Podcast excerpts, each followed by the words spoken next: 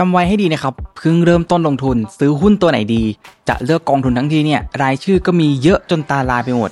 ไหนใครเป็นแบบนี้อยู่บ้างครับ นี่เลยรู้จักกองทุนดัชนีหรือว่า Index Fund กันครับ ลงทุนง่ายผลตอบแทนโตตามตลาด จะเป็นยังไงดูคลิปนี้ให้จบนะครับ Mission Invest Your Money Your Future เตรียมรับปรับแผน เรื่องการเงินการลงทุนเพื่อวันนี้และอนาคต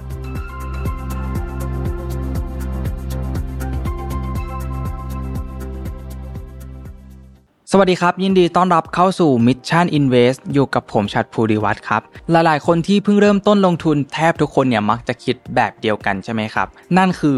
ซื้อหุ้นตัวไหนดี หรือจะลงกองทุนอันไหนดี เป็นคำถามที่มักจะเกิดขึ้นอยู่ตลอดนะครับ แต่ผมเข้าใจเลยครับ เพราะว่าตัวผมเองเนี่ย ก็เคยเป็นมือใหม่มาก่อน เคยเป็นน้องที่ถามคำถามนี้กับรุ่นพี่ที่เคยลงทุนมาก่อนเช่นเดียวกันนะครับ ผมเข้าใจทุกคนนะครับว่าตอนเริ่มต้นเนี่ยมันยากที่สุดเสมอนะครับ โดยเฉพาะอย่างยิ่งการลงทุนแล้วเนี่ยเราไม่รู้ว่าจะต้องลงทุนยังไง มีอะไรให้ลงทุนบ้าง แต่ความรู้ที่เราศึกษาแล้วก็สะสมเพิ่มพูนขึ้นนั้นเนี่ยก็จะทำให้เราเนี่ยรู้จักประเภทของการลงทุน แล้วก็สามารถสร้างผลตอบแทน ที่เพิ่มสูงขึ้นได้นะครับ แต่ถึงอย่างนั้นครับไม่ได้จะไล่ให้ทุกคนเนี่ยไปหาความรู้กันเอาเองณตอนนี้นะครับ เพราะวันนี้เนี่ยจะมาชวนให้รู้จักกับกองทุนดัชนี หรือว่า Index Fund นั่นเอง ก่อนอื่นเนี่ยมารู้จักกับคำว่าดัชนีหรือว่า Index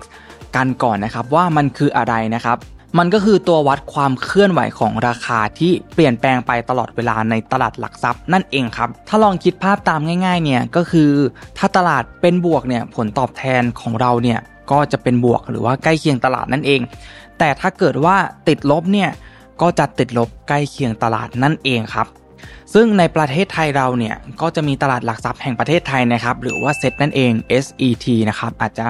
คุ้นหูคุ้นตากันมาบ้างนะครับ ซึ่งดัชนีราคาก็คือเซ็ตอินเด็กนั่นเอง และตลาดหลักทรัพย์ MAI ซึ่งก็เป็นดัชนีราคา MAI Index นะครับ ก็เป็นตลาดรองแห่งหนึ่งที่จัดขึ้นโดยตลาดหลักทรัพย์แห่งประเทศไทยนะครับ เพื่อเป็นแหล่งเงินทุนระยะยาวนะครับ ให้แก่ธุรกิจขนาดกลางแล้วก็ขนาดย่อมนะครับ หรือว่า SME นั่นเอง ส่วนในต่างประเทศนั้นนะครับบางประเทศเนี่ยก็มีหลายตลาดหลักทรัพย์นะครับ อย่างสหรัฐเนี่ยก็มีเพียบเลยนะครับ แต่ว่าขอยกตัวอย่างจากที่เราเนี่ยคุ้นหูก็น่าจะได้ยินบ่อยๆนะครับก็ 3 ตลาดนี้เลยนะครับ อันแรกเนี่ยก็คือ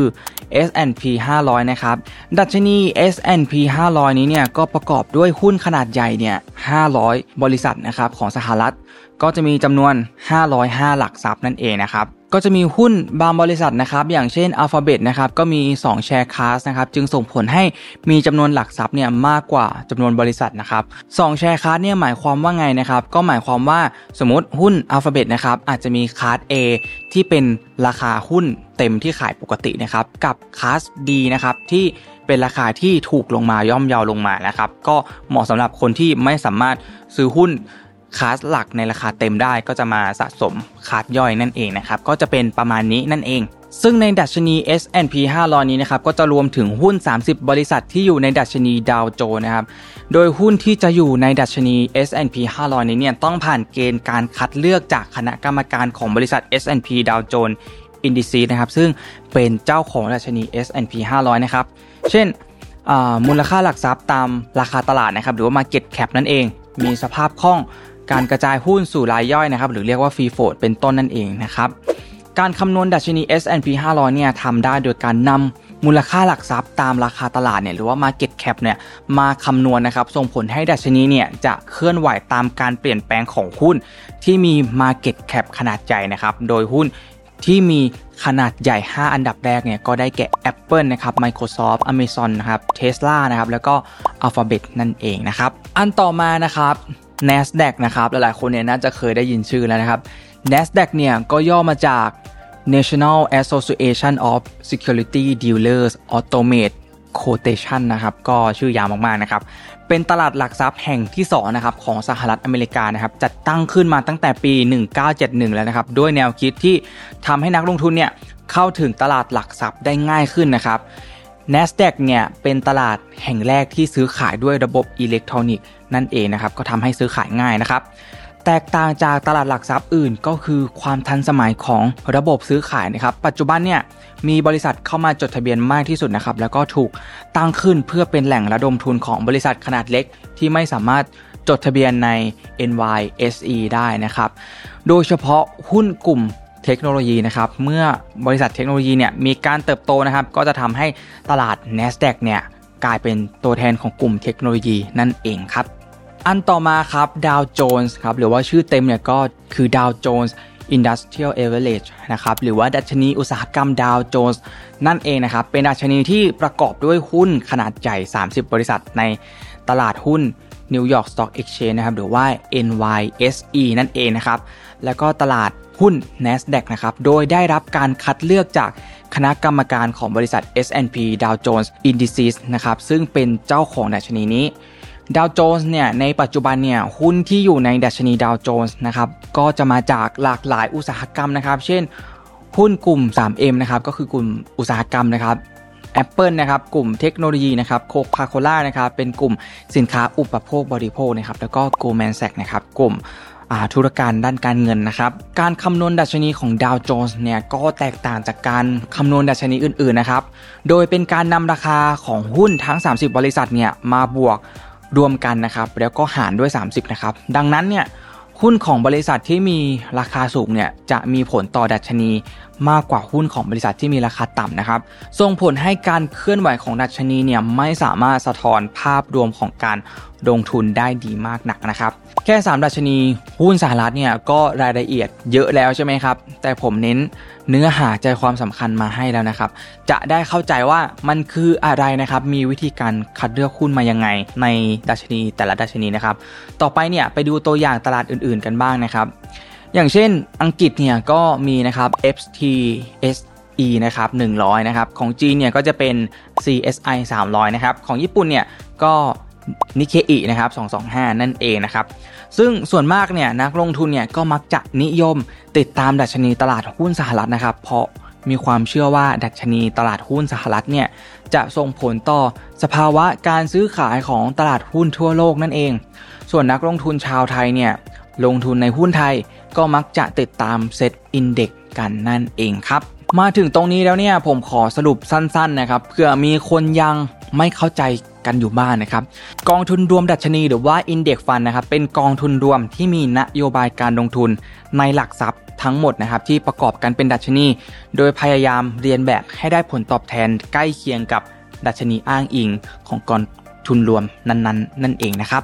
หากมองกองทุนรวมดัชนีที่ลงทุนในตลาดหุ้นไทยนะครับ ส่วนใหญ่เนี่ยก็จะมีนโยบายลงทุนในดัชนีเซ็ต50 นะครับ นั่นคือลงทุนในหุ้นที่มี Market Cap ใหญ่ที่สุด ทั้ง 50 ตัวในตลาดหุ้นไทยนั่นเองนะครับ หรือว่าดัชนีเซ็ตร้อยนะครับ ก็คือลงทุนในหุ้นที่มี Market Cap เนี่ยใหญ่ที่สุดทั้ง 100 ตัวในตลาดหุ้นไทยนะครับ นอกจากนี้นะครับยังลงทุนในหุ้นกลุ่มใดกลุ่มหนึ่งนะครับ เช่น กองทุนรวมดัชนีเนี่ยมีนโยบายลงทุนในหุ้น กลุ่มพลังงาน หมายความว่าลงทุนในหุ้นกลุ่มพลังงานทั้งหมดนะครับ หรืออาจจะลงทุนในกลุ่ม สินค้าโภคภัณฑ์ก็ได้นะครับ หรือว่าลงทุนในอื่นๆก็ได้นะครับ เราสามารถดูฟันแฟกชีตเพื่อดูนโยบายของกองทุนรวมดัชนีนั้นๆ ได้เลยนะครับ ว่าเขาลงทุนอะไรในกองทุนนั้นๆบ้างนะครับ ดังนั้นไม่ว่าดัชนีอ้างอิงนั้นเนี่ยจะเคลื่อนไหวไปทางไหนนะครับ ผลตอบแทนกองทุนรวมดัชนีเนี่ยจะเคลื่อนไหวไปในทิศทางเดียวกัน เช่น ดัชนี SET50 มีผลตอบแทน 10% กองทุนรวมดัชนีที่มีนโยบายลงทุนในดัชนี SET50 เนี่ยจะมีผลตอบแทนใกล้เคียงหรือว่าเท่ากับ 10%เช่นเดียวกันนะครับ หากดัชนี SET50 มีผลตอบแทนติดลบ 10%นะครับกองทุนรวมดัชนีนี้เนี่ยที่มีนโยบายลงทุนใน SET50 อันนี้เนี่ยก็อาจจะมีผลตอบแทนใกล้เคียงหรือว่าติดลบ 10%นั่นเองนะครับก็มองภาพตามง่าย ๆ แบบนี้เลยนะครับ แบบนี้เนี่ยมันก็ เหมือนเป็นการกระจายความเสี่ยงไปในตัวด้วยนะครับ ถ้าหุ้นบางตัวเนี่ยติดลบหนักนะครับ ก็อาจจะมีหุ้นอีกตัวหนึ่งที่เป็นบวกนั่นเอง แล้วถั่วเฉลี่ยแล้วเนี่ยกับกลายเป็นว่าพอร์ตของเราเนี่ยยังกำไรอยู่ก็เป็นไปได้นะครับ เพราะในกองทุนดัชนีเนี่ยเขากระจายการลงทุนไปในหุ้นหลากหลายตัว ยังไงล่ะครับ แต่ก็ต้องบอกเพิ่มเติมนะครับว่าการกระจายความเสี่ยงนี้เนี่ยเป็นการกระจายความเสี่ยงในสินทรัพย์ประเภทเดียวกันเท่านั้นนะครับ ถ้าเกิดตลาดหุ้นทั้งตลาดมันติดลบ มันก็ลงไปพร้อมกันได้หมดนั่นเองนะครับ มันจึงยังไม่ใช่การกระจายความเสี่ยงแบบ asset allocation นะครับที่จะกระจายการลงทุนไปในหลากหลายประเภทการลงทุนนั่นเองนะครับและอีกปัจจัยหนึ่งนะครับที่หลายคนเนี่ยมองข้าม แต่มันคือต้นทุนแฝงนะครับ มันคือค่าธรรมเนียมนั่นเอง แต่ในกองทุนรวมดัชนีเนี่ยเรียกได้ว่าค่าใช้จ่ายเนี่ยต่ำสุดๆนะครับหรือว่า lowest cost เลยนะครับลองคิดดูนะครับถ้าพอร์ตเราเนี่ยมันใหญ่ขึ้นมันใหญ่โตขึ้นเรื่อยๆแล้วเนี่ยสมมติคิดเลขง่ายๆนะครับ100 ล้าน ต้องเสียค่าธรรมเนียม 1%หรือ 2%ต่อปี มันก็เป็นเงินที่เยอะใช่ไหมครับ